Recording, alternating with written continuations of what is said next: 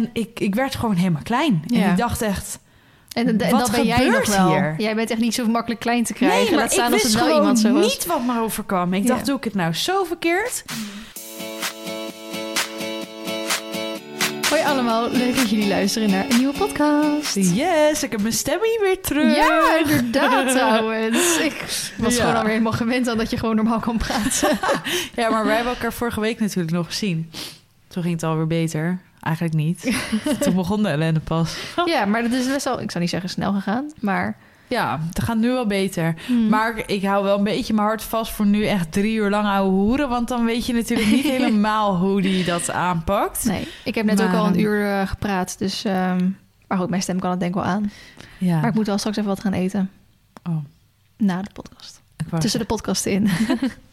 maar misschien gaat mijn, mijn maag een keer rommelen ergens halverwege. Ja.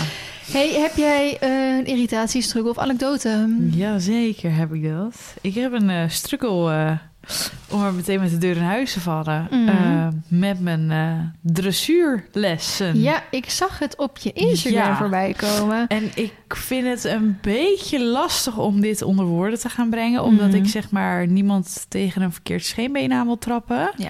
Ehm, Heel herkenbaar dit. Ja, dus ik wil het heel graag delen. Maar ik wil ook niet mensen in negatief daglicht zetten. Ehm, dus ik wil voorop stellen dat dit mijn gevoel is. En dat dit ook mijn gevoel is wat ik aan over heb gehouden. En dat hoeft niet. Dat betekent niet dat het dus ook eh, zo is. Mhm. Maar zo voelde het voor mij. Laat ik Ja. het even.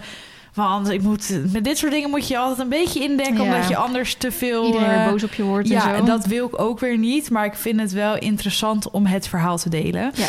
Ehm, voor de mensen die eh, net pas luisteren. Nou, ehm, ik ben verhuisd met mijn paard. eh, af, af twee maanden geleden.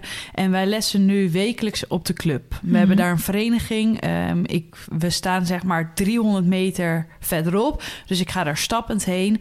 Op woensdag heb ik springlessen om de week. En op donderdag heb ik normaliter om de week dressuurles. Oké, ja. Nou, is twee weken geleden ging de sp- eh, dressuurles niet door vanwege een ledenvergadering. Dus toen heb ik springles gehad. Dus uiteindelijk was dit vandaag, of gisteren was pas mijn tweede dressuurles. Nou, Mhm. Hebben jullie maar, zodat ik je onderbreek, maar hebben jullie maar één dressuurinstructie of één dressuuravond? Of kan je ook nog kiezen? je kan alleen op donderdag dressuur lessen. Mhm. En ze hebben dan om de week een andere instructeur. En op woensdag geldt dat ook voor het springen. Oh, oké. Dus dat zijn gewoon de vaste dagen dat er paardenlessen zijn. Volgens mij is er bijvoorbeeld op dinsdagavond wel eh dressuurles voor de ponies of zo, Oh, weet je wel. Maar als je dan pech hebt en je vindt precies die instructeurs fijn, heb je dan eerst op woensdagavond springles en dan Ja. op donderdagavond Ja. dressuurles. Ja, als en het tegen dan, zit ja, wel. Ja, oké, Maar het. dat is dan ook weer hoe je abonnement ernaar is. Want ik heb bijvoorbeeld een eh, wekelijks lessen en niet Mhm. twee keer in de week lessen. Ja, oké. En sowieso zelf vind ik twee keer in de week lessen en nog even te veel van het groeien. En dan denk ik, ja, we hebben genoeg om zelf aan te werken. Mhm. Ehm, dus dat hoefde van mij niet echt. Daarvoor heb ik voor een wekelijks abonnement gekozen. Mhm. Maar nou bevallen die springlessen natuurlijk heel erg goed. En ik heb ehm normaliter les van Paulien op de... Volgens mij zijn dat dan de oneven weken. Mhm. Maar nou heb ik vorige week dus ook een keer bij Jeroen meegereden. En dat ging ook echt heel erg goed. En dat was ook een hele fijne instructie. Mhm. Pauline is zeg maar meer het eerste half uur alleen. Maar dress- over, ja, Ja, springlessen. Pauline is het eerste half uur alleen, maar dressuurmatig met je bezig. Mhm. En gaat daar ook echt op door, zeg maar. En dan pas ga je een kruisje springen en een keertje een parcoursje springen. En Jeroen die is eh, het eerste 10 minuten kwartier bezig. En die gaat dan hub bouwen. En dat is meteen... wat wil je springen vandaag? Weet je wel zo. eh, dat gaat wel echt... eh, als En wat je, heb je voorkeur? Ik vind de afwisseling toch wel heel leuk. Oh ja. Ik dacht dat ik... eh, van Paulien leer ik dressuurmatig. die, die let daar echt heel erg op. En dat Mhm. vind ik heel leuk. Maar met Jeroen gingen we meteen weer de hoogte in. En dan zei hij van... Nou, dat kun je prima. Want anders zou ik het je niet laten doen. Weet je wel zo. Ja, ja. Dus dat vond ik heel erg tof. En dacht ik dacht van, oh, dat, die afwisseling zou ook nog wel eens een goede combi voor mij kunnen zijn. Maar goed, ik zat met mijn hoofd nog in de dressuurlessen. Want ik had dus ehm, gisteren de tweede dressuurles. De eerste dressuurles was uit mijn hoofd met vijf of zes mensen. En dat vond ik best wel pittig. Mhm. Ehm, als in, ik heb niet echt het idee gehad dat er echt tijd was voor instructie. Eh, dat je ergens echt op door kon oefenen. Ja. Maar gisteren reed ik maar met z'n twee, dus we hadden bijna privéles. Oh, nou, en dan hebben we een baan natuurlijk van 80 bij 25. Ja, daar kun je wel echt even lekker in rijden. En ehm, ik heb natuurlijk van het weekend daar nog gereden, want daar heb ik twee keer dressuurwedstrijd gehad. Afgelopen dinsdag waren we nog op de club geweest. Dus Baloo, je merkt aan Baloo dat dat steeds meer normaal wordt en het gewoon makkelijker wordt om er rond te sturen. Voorheen dacht ze bij ieder hoekje van, nou, ik ga even doen alsof ik schrik en dan kan ik je daar mooi pakken. Maar goed, eh, dus we hadden dressuurles. Ik heb lekker zelf losgereden en eigenlijk gewoon mijn ding gedaan. En zij vroeg gewoon op een gegeven moment van, nou, waar loop je tegenaan? Dus ik heb eigenlijk een beetje van alles besproken waar ik dus tegenaan loop. En voor jullie, de luisteraars, ehm, ik loop er bijvoorbeeld tegenaan dat ze heel slecht om mijn binnenbeen heen buigt. Dat ze dus eigenlijk, want je wil de stelling dan eh, gewoon hebben door de hele lijf heen, om het even zo te zeggen. Ja. En ze buigt dan dus niet om mijn binnenbeen heen, maar ze buigt ook niet het laatste stukje in de kaak door. Waardoor het eigenlijk af en toe voelt alsof je met een slag in je wiel fietst. Ja. Snap je dan wat Ja. ik bedoel? Het is gewoon niet vloeiend. Ja. En daar loop ik al langere tijd tegenaan. En ik zeg echt, het gaat veel beter hoor. Laat ik dat voorop stellen. maar het zijn wel van die kleine dingetjes waar ik soms een beetje de handigheid in mis. Mhm. En ehm, de eerste dressuurles die ik van haar heb gehad, ehm, die is ook gefilmd. Die heb ik wel op YouTube gezet, maar met muziek eronder. Omdat er toen al dingetjes gezegd waren waarvan ik dacht: nee, maar hier kan ik me niet in vinden. Mhm. En dat kan natuurlijk. Ik bedoel, eh, jij rijdt zoals jij rijdt, ik rijd zoals ik rijd. Maar ik ben nu de laatste weken slash maanden weer heel erg bezig met Team bij Jill. Hadden we het de vorige keer natuurlijk al over gehad. Ehm, ik stuur af en toe een filmpje naar Jill van hoe zou ik dit aanpakken? Of hoe eh, heb je hier nog adviezen over? Mhm. Hetzelfde geldt als van het weekend met mijn dressuurproef. Dat ik zei, eh, help, weet je wel, hoe zou je dat oplossen? Omdat ik dus bijvoorbeeld denk dat Baloo er misschien baat bij heeft... om met een impulspoortje gereden te worden. Dus dat ik er wat meer attent kan maken voor dat binnenbeen. Mhm. We hebben nu ook een bitfitting natuurlijk gehad. Dus ik rij met een ander bitje. En daardoor kan ik er eindelijk gewoon netjes naar binnen stellen. In plaats van dat als zij het spannend vindt... zichzelf er zo ontzettend u- uittrekt... dat ik gewoon niks meer te zeggen heb. Mhm. Dat was op een gegeven moment dat ik dacht... ja, hoe, hoe moet ik dit oplossen? Ik kan dit niet oplossen. Ja. Dus ehm, ook daarin ben ik gewoon een beetje aan het kijken... van nou, wat past bij het paard? Waar, waar kan ik zelf in verbeteren? Daarvoor hebben we natuurlijk ook les. Dus dat soort dingen. Maar nou ging het gisteren op een gegeven moment over een stukje wijken. Want ehm, ik heb afgelopen weekend mijn punten voor de B gehaald. Dus ik mag nu officieel L1 starten. En in het L1 moet je natuurlijk gaan wijken. Mhm. Nou heb ik eh, een tijdje geleden in november les gehad van Jill. Die Mhm. les heb ik gedeeld op YouTube. Die staat ook gewoon op mijn kanaal. En daarin hebben we toen de tijd al semi een stukje wijken meegepakt. Maar hoe hebben we dat gedaan? A- eh, AC-lijn, zeg maar. En dan bijvoorbeeld als je wijkt voor je, voor je rechterbeen. Dus je gaat naar links. Dus je gaat naar links, maak je de eerst recht. Mhm. En dan hou ik mijn linkerhand Mhm. van de hals af, Mhm. zodat ze leert om naar die teugel toe te lopen. Dus met haar neus, zeg maar, dat ze mijn volgt. hand volgt. Ja. Dat is de eerste stap die ik zo gedaan heb met Jill.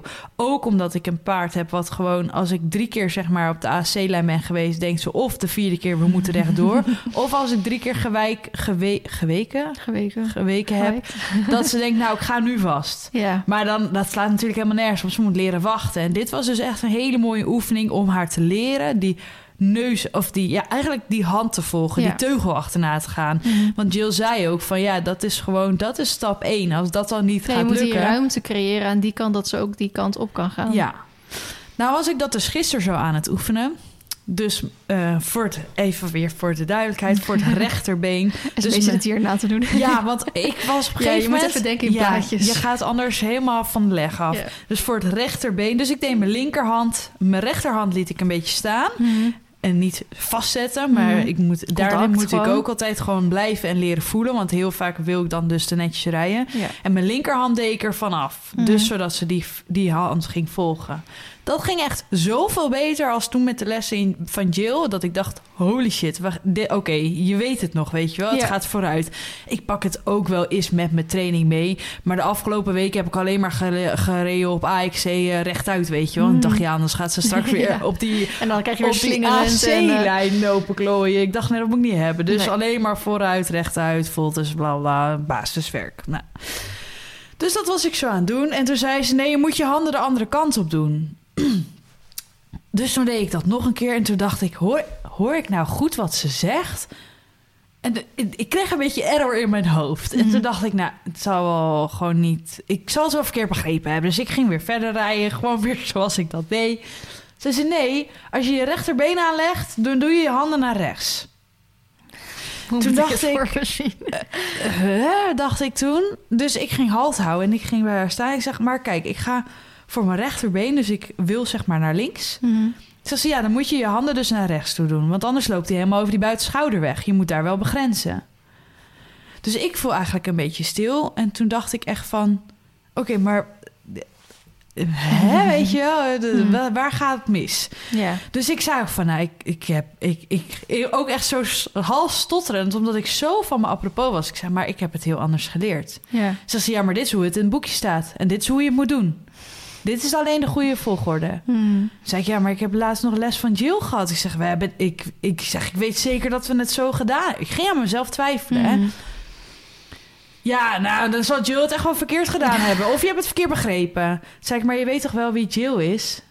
Ja, dat kan me echt geen ene reet schelen hoor, wie Jill is. Je hoort toch hoe, hoe het moet en hoe ik het nu zeg. En zo moet je het dus ook doen. En zo stond ze eigenlijk... Ze ging haar stem verheffen. Ze werd daar echt pissig om. Dat ik echt daar zat... En ik, ik werd gewoon helemaal klein. En ik dacht echt... En, en, en Wat dat ben jij nog gebeurt wel. hier? Jij bent echt niet zo makkelijk klein te krijgen. Nee, maar Laat staan ik als wist het wel gewoon iemand zo was. niet wat me overkwam. Ik Ja. dacht, doe ik het nou zo verkeerd? Mhm. Dus hij zei, "Ka- ga maar de boekjes nakijken. Ik zeg, ja. Ik zeg, luister, hè. Ik zeg, als ik uit de boekjes had moeten leren... Ik zeg, nou ik nu wel Grand Prix gereden. ja, dag rot op. Ja. Ik zeg, zo is dat toch niet? Ik zeg, zo, je kan toch niet alles uit een boekje leren? Ik zeg, zo gaat dat toch niet? Nee. En buiten dat heel veel dingen die zo omschreven staan... zijn ja, een beetje achterhaald. Van dat, Ja, dat dit blijkt is toch ook- niet helemaal meer zo te werken. Dit is ook een instructeur die alleen maar op de buitenhand rijdt. Oh ja. Weet je, dat. Dat is, eh, ah, nu met Jill en zo ben ik gewoon bezig op twee teugels. Je rijdt Ja. met twee handen. Dus Mhm. met twee teugels, twee benen, weet je wel? Ja. Dat is ook heel anders. Dat is ook achterhalen. Want als je in de boekjes kijkt, staat ook alles op je buitenhand, ja, ik heb denk bij ik dan. Mireille ook alles met de buitenhand gedaan. En dat is, ik zal niet zeggen dat dat verkeerd is, want bij haar werkt dat zo. Ja, Maar dan, ik denk dat je... Ja, misschien moet je of-of. Je kan niet en-en. nou precies. Zeg maar, want dan gaat het gewoon door de war. Net Dat- zoals als jij nu met Baloo haar methode wil gaan doen, denk ik dat Baloo mega in de war gaat Ja. raken. Dat is dus de hele struggle dat ik nu denk van... oké, past deze dressuurinstructie dan bij mij Mhm. op dit moment? Snap je? Ja. En nogmaals, het is niet goed of het is niet slecht. Maar ik ben zo gesteld op hoe het nu met eh, de methode van Jill gaat... om het even zo te noemen. Ja. Ik ben daar heel erg enthousiast over. Mhm. Ehm, en gisteravond ben ik voor het eerst in hele lange tijd echt weer onzeker afgestapt. Ja. Dressuurmatig onzeker. Met het springen ben ik vaak genoeg onzeker. Met dressuurmatig dacht ik toch wel aardig Het nu al te weten. Ja, de, basis. de basis te hebben. En ik heb echt wel heel veel nieuwe dingen weer van Jill geleerd en dat soort dingen. Maar sommige dingen dacht ik wel dat ik het gewoon goed deed op de manier hoe ik het deed. Mhm. En ook gewoon op de manier hoe het dan gisteren zo gegaan is. Ik weet niet. maar ik vind Het- ook de manier hoe ze- Het was heel intens. Ik was er natuurlijk niet bij, maar als je dat dan zo vertelt, lijkt me dat niet fijn. Want ik vind altijd je instructeur moet een soort van. Nou, al- alsof het bijna. Nou, ik zou niet zeggen je moeder is, maar Nou, eh, ja. wel een soort, nou, een soort vriendschappelijke band. Het mag natuurlijk wel streng zijn, Ja. maar je moet diegene echt kunnen vertrouwen. Gewoon Nou, dat het fijn dat hij je ook complimenten ja. geeft en niet dat je een soort van bang bent Ik heb ervoor. gisteravond gewoon Jill gebeld. Toen ik op stal was. Ik zeg, Jill, ik zeg, eh, sorry dat ik je stoor. Ik zeg, maar eh, hoe zit het? Ik zeg, heb ik, ben ik nou echt helemaal... eh, Hmm. ben ik nou helemaal verkeerd bezig? Mhm. Weet je wel? Dus toen zei ze ook van, nou, er zijn natuurlijk duizend wegen die kunnen. Ze zegt maar, als je naar het paard kijkt, is dit de, waarschijnlijk de beste manier voor jou nu met haar methode, zeg maar. Of met Jill haar methode, moet ik het goed zeggen. Maar ik, het, was, het was zo gek. En ik, weet- ik, ik ben er gewoon nog steeds een beetje stil van. Mhm. En aan de ene kant denk ik, eh, volgens mij heb ik zelf de keuze al gemaakt. En aan de andere kant denk ik, misschien heb ik het gewoon toch verkeerd begrepen of zo. En eh, is het allemaal wat anders of iets? En moet ik het gewoon nog een keer proberen? En misschien bevalt het gewoon wel. Dus Ja, ik heb ja. me voorgenomen om in ieder geval over twee weken opnieuw op les te gaan. Mhm. Eigenlijk wil ik dan iemand mee hebben die gewoon kan filmen en eh, ook een luisterend oor kan hebben, zeg maar, Mhm. op zo'n moment. En dan nog eens gewoon kijken eh, wat ik ervan vind. En als het gewoon niet. Kijk, het hoeft ook niet het op donderdagavond, hè? Ja, het hoeft ook niet een uur lang te zijn dat het helemaal naar je zin is. Begrijp Mhm. dat, hè? Want dan moet je gewoon privéles gaan nemen en dan moet je gewoon betalen. Punt. Ja, ja. Dus dat begrijp ik ook. Maar ik wil me er wel gewoon goed bij blijven voelen. En dat heb bij springles. Ik kijk echt uit naar springlessen. Mhm. Elke keer weer. En dan denk ik, oh, ik heb er helemaal zin in. Mhm. Dus in die zin denk ik dan ook, ja, weet je, dan kan ik ook ervoor gaan kiezen om bijvoorbeeld eens in de twee maanden bij Jill op instructie te gaan, dressuurmatig, en de rest dressuurmatig op te pakken zelf in de bak, maar ook tijdens de springlessen. ja. Dat kan natuurlijk ook. Ja, met, zoals je zegt over die ene vrouw dat ze Ja, de eerste half uur dressuur. Ja, ja. nou dat klinkt natuurlijk ook niet verkeerd. En jij hebt natuurlijk uiteindelijk meer ambities in de springsport dan in de dressuursport. Ook al wil je Baloo volgens mij ook gewoon... Ja, moet wel allround kunnen rijden. ja, Ik wil straks wel gewoon met net L1-proefjes kunnen rijden. ja, precies. maar ik denk dus dat het... het is die gewoon... ene, Pauline heet zij, Ja. doet zij niet ook privé? Ja, ja, maar voornamelijk springen. Ah, oké, ja, ja. Kan ook wel dressuur. Dat, dat kan wel, maar... vind, nou, als ik privé ga lessen, wil ik ook springles. maar ik moet gewoon zelf... Het dressuurmatig, wat ik zeg, gaat het al heel erg goed. En het wordt alleen maar beter. En ik, heb, ik denk dat ik aardig, wat jij laatst ook zei... dat je aardig de kneepjes door hebt en dat je dan weer vooruit kan. Snap je wel? Toen ik les van Jill had, zeg maar in november... toen liep ik overal tegenaan. Toen dacht ik echt, hoe moet ik... eh, ja. Wat moet ik doen? Ja. En nu heb ik dat aardig door, heb ik er structuur in... en Mhm. kan ik dat ook uitbouwen. En daar ben ik dus zeg maar nu een beetje... ja. Dus ik denk niet per se dat ik per direct weer dressuurles nodig heb. Maar Ja. ik vind het heel belangrijk om mijn eigen kennis te onderhouden. Maar Ja. dan moet het dus wel aansluiten. ja. Dat is het meer. Maar heb je nog niet bij die andere dressuurinstructeur dan? Want het zijn er toch twee? Ja, maar... eh, Dat was ook niks. da- eh, Daar kan ik niet bij nog. Oh, Als in, eh, het is Oh, niet zeker of die blijft. Oh, oké. Dus dat, dat is ook niet echt een optie nu. Ja. Ja. Dus het is even een beetje lastig, maar dat Het is een eh, struggle. En ik Ja. dacht, ik deel het met jullie om, eh, om dit soort dingen te overleggen. En, eh, Nou, ja, ik denk vooral ik weet dat, niet. het, dat de boodschap die we mee moeten geven... Want nogmaals, ik ben er niet bij geweest... maar als ik iets vervelend vind bij een instructeur... is dat je bang bent om iets fout te doen... of dat je het niet begrijpt of dat je het er niet mee eens bent. Je moet eigenlijk gewoon je instructeur gewoon voor de volle 100% vertrouwen. Ja, Dat zowel jij als je paard er gewoon beter van worden. ja. En ehm, laat je alsjeblieft niet klein praten door iemand. Want dan ga je gewoon... Misschien ga je ook over bepaalde grenzen heen... en dingen bij je paard doen die je niet zou willen doen... of ja. waar je niet achter staat. En dat moet gewoon niet. Wat je zegt, je moet gewoon met plezier naar jouw Ja. gaan. Ja. Ik ben echt, want nou, daar ga ik het straks over hebben. Maar maandag voor het eerst les van mijn nieuwe instructeur Ja, gehad. die heb ik gezien. Daarvan ook denk, ja, ik wil gewoon nu weer les hebben. Ja, Ja. dat, dat moet je hebben. Dat heb ik met die springlessen. Ik kijk, op echt, ik kijk er gewoon naar uit. dat is echt bizar. Ja, dat is, dat is heel leuk, weet Ja. je wel. Dat moet ik natuurlijk met de dressuur ook blijven houden. Want Baloo vindt de dressuur al niet zo leuk. en als ik dan ook zo'n factor ben, dat ik denk... maar vandaag even niet. Ja, dan doet ze ook niet echt een extra pasje of zo. Maar dit, ja, ik weet Ja, niet. terwijl ik- dressuur heel leuk kan zijn. ja, ik vind het fantastisch. Als ze het goed doet, vind ik het Ja. fantastisch. ja. Maar dan moet het inderdaad, het moet wel kloppen. ja. Dus eh, ja, pittig. Ik, ik, wa- wat ik zeg, ik weet nog niet zo goed wat voor gevoel ik eraan over heb Nee. gehouden. En dat, dat is En- heel gek. En, bij, en wat je zegt, je kan natuurlijk om... Ja, als je toch één keer in de week gaat... dat je eigenlijk elke week naar die springles gaat dan. Mhm. Want je kan bij die ene gewoon heel fijn dressuren dan. Ja. Maar goed, ik snap ook wel dat je op een gegeven moment misschien wat meer wil van zo'n dressuurles. En je wil echt meer op het dressuur in plaats van het voorbereidende dressuur op het springen. Precies, ja. Ja. En met, ehm, eh, tijdens het springles gaan wij niet aan werken aan mijn wijken of zo. Nee, ga je ook geen proefje oefenen. zo. Nee, snap je? Ja. Dus dat vind ik lastig. Ehm, maar goed, ik heb natuurlijk thuis ook gewoon een bak waar we nu kunnen rijden... en wat, waar je ook gewoon kan oefenen en doen. Ja. Dus ik zou er ook nog eens voor kunnen kiezen... om iemand uit de buurt gewoon te, te privélessen iedere maand bewijzen van... Ja. En dan iedere twee maanden naar Jill of zo. Ik moet daar nog een beetje... Ja. Al moet ik wel zeggen, daar heb ik toen ik eh, op zoek was naar een nieuwe instructeur, heb ik ook even over nagedacht om bij Jill aan te sluiten. Voor één keer in de zoveel tijd. Maar dan Ja. moest ik best wel. Bij jou komt ze wel iets dichter Ja. bij in de buurt dan Ja. bij mij is het nog steeds een uur rijden. En ehm, dat ja, ik, de- ik heb dan uiteindelijk de voorkeur gewoon iemand bij mij in de buurt. Ja, snap ik wel. die- Het kost ook veel minder tijd Ja, en energie. maar die, en... en... dan respecteer ik zeg maar Jill haar tijd ook dat ze nog een miljoen andere dingen te doen heeft. Mm. Terwijl bijvoorbeeld met mijn nieuwe instructrice, die kan ik gewoon appen. Kan je kan morgen lessen? Ja, kan je morgen Ja. lessen of zo, weet je wel. Ja. Dat is natuurlijk, dat vind ik wel fijn ook als je een proefje wil oefenen of een keer extra wil. Of Snap ik heel zij goed. doet ook veel met, eh zij heeft die freestyle academie bij Emil Voest gedaan. vet?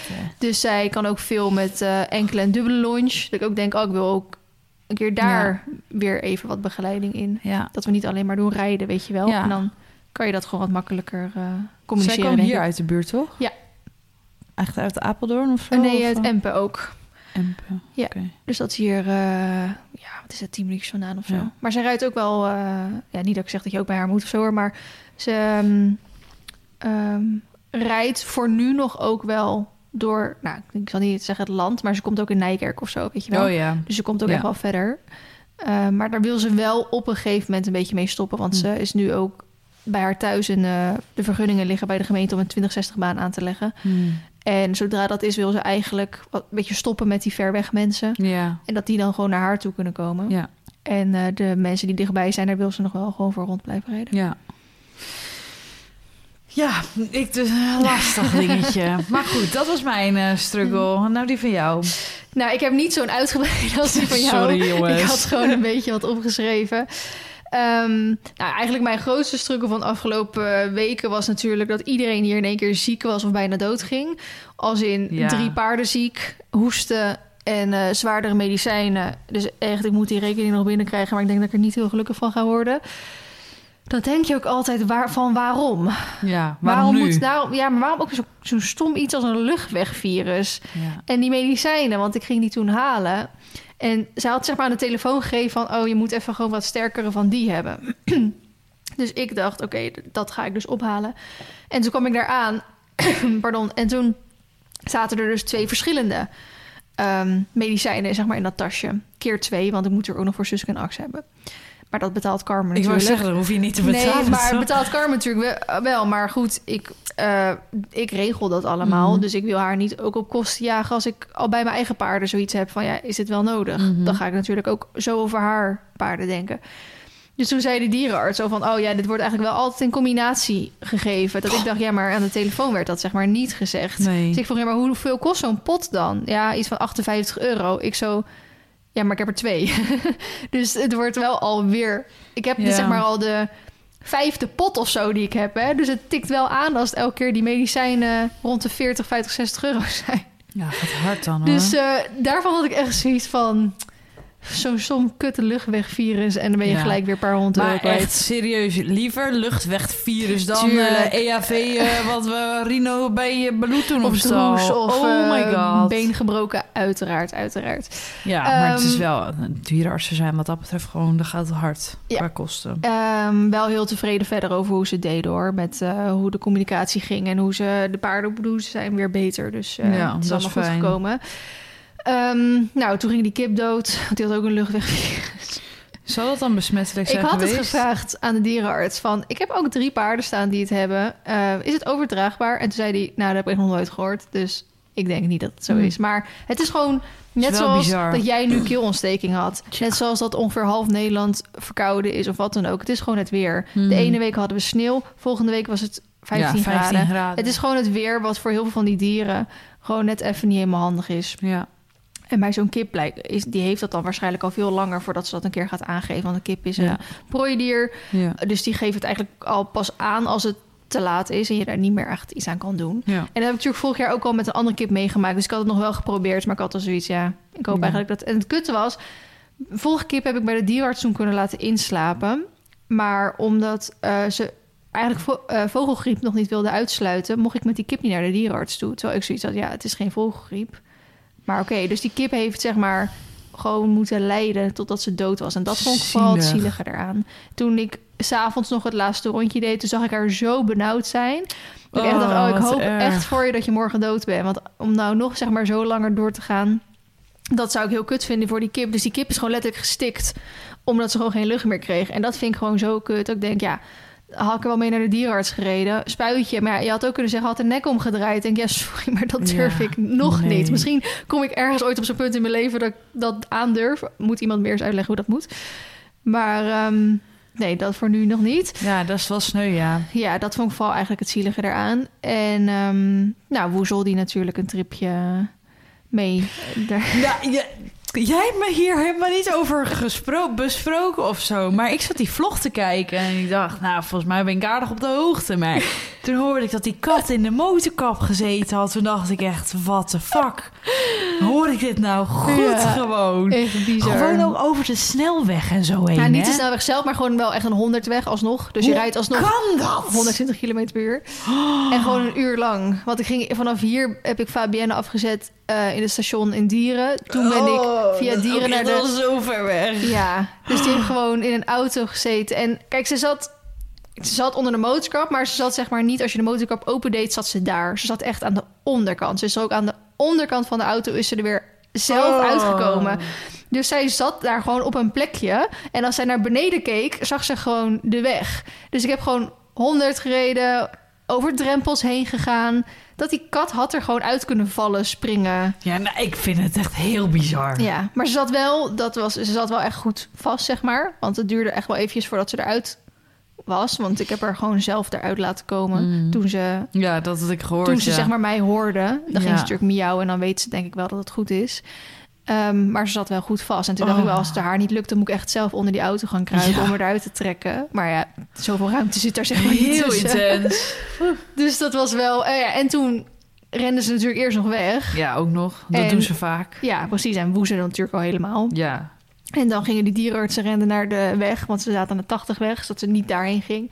En toen ging ze dus onder een struik zitten.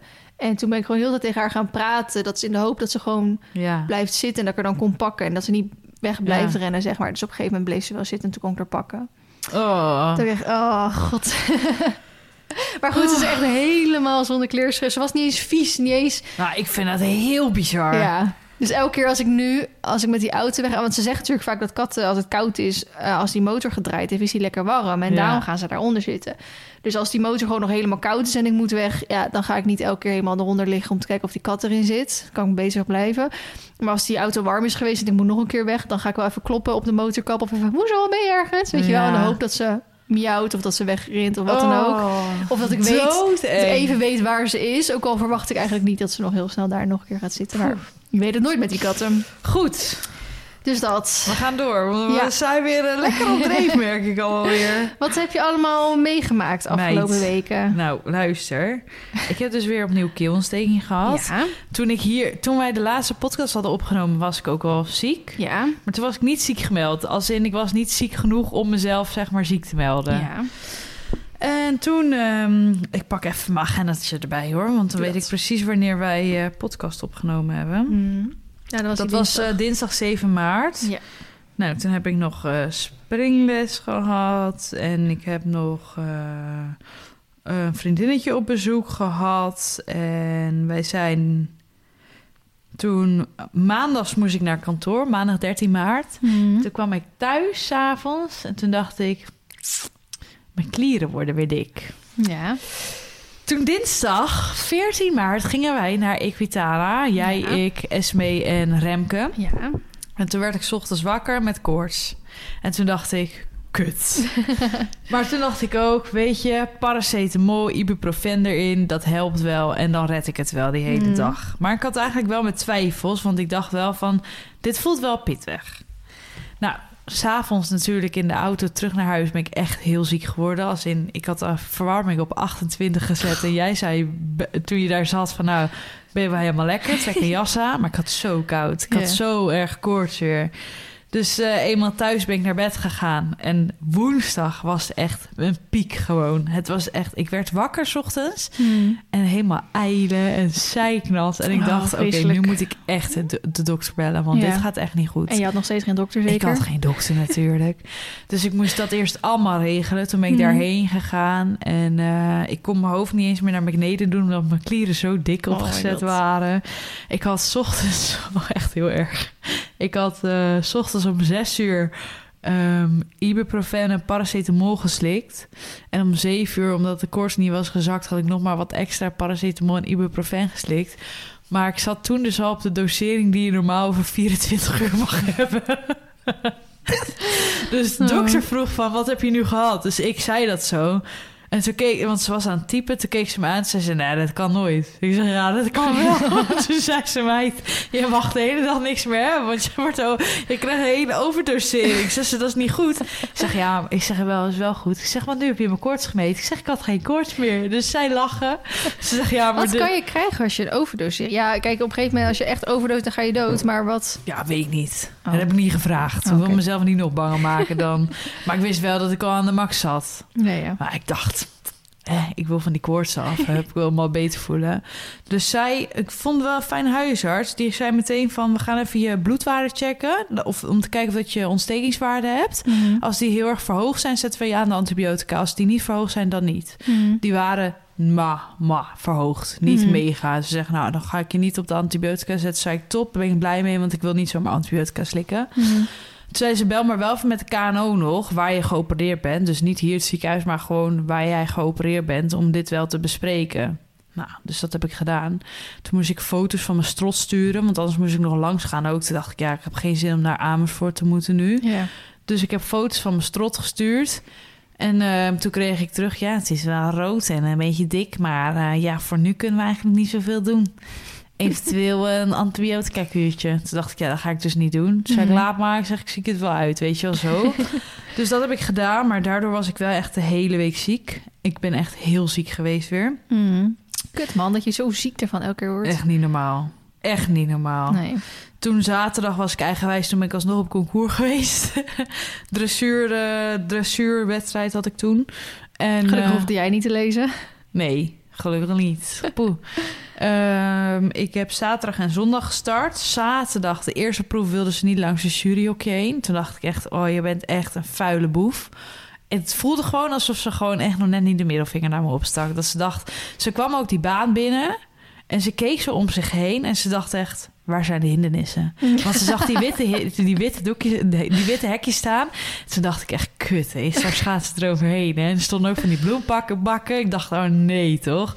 Maar op zich, die eerste proef was dus heel erg gespannen, want het ging gewoon niet. En die tweede proef reed ik 190. Toen dacht ik, oké, we kunnen het nog. Mhm.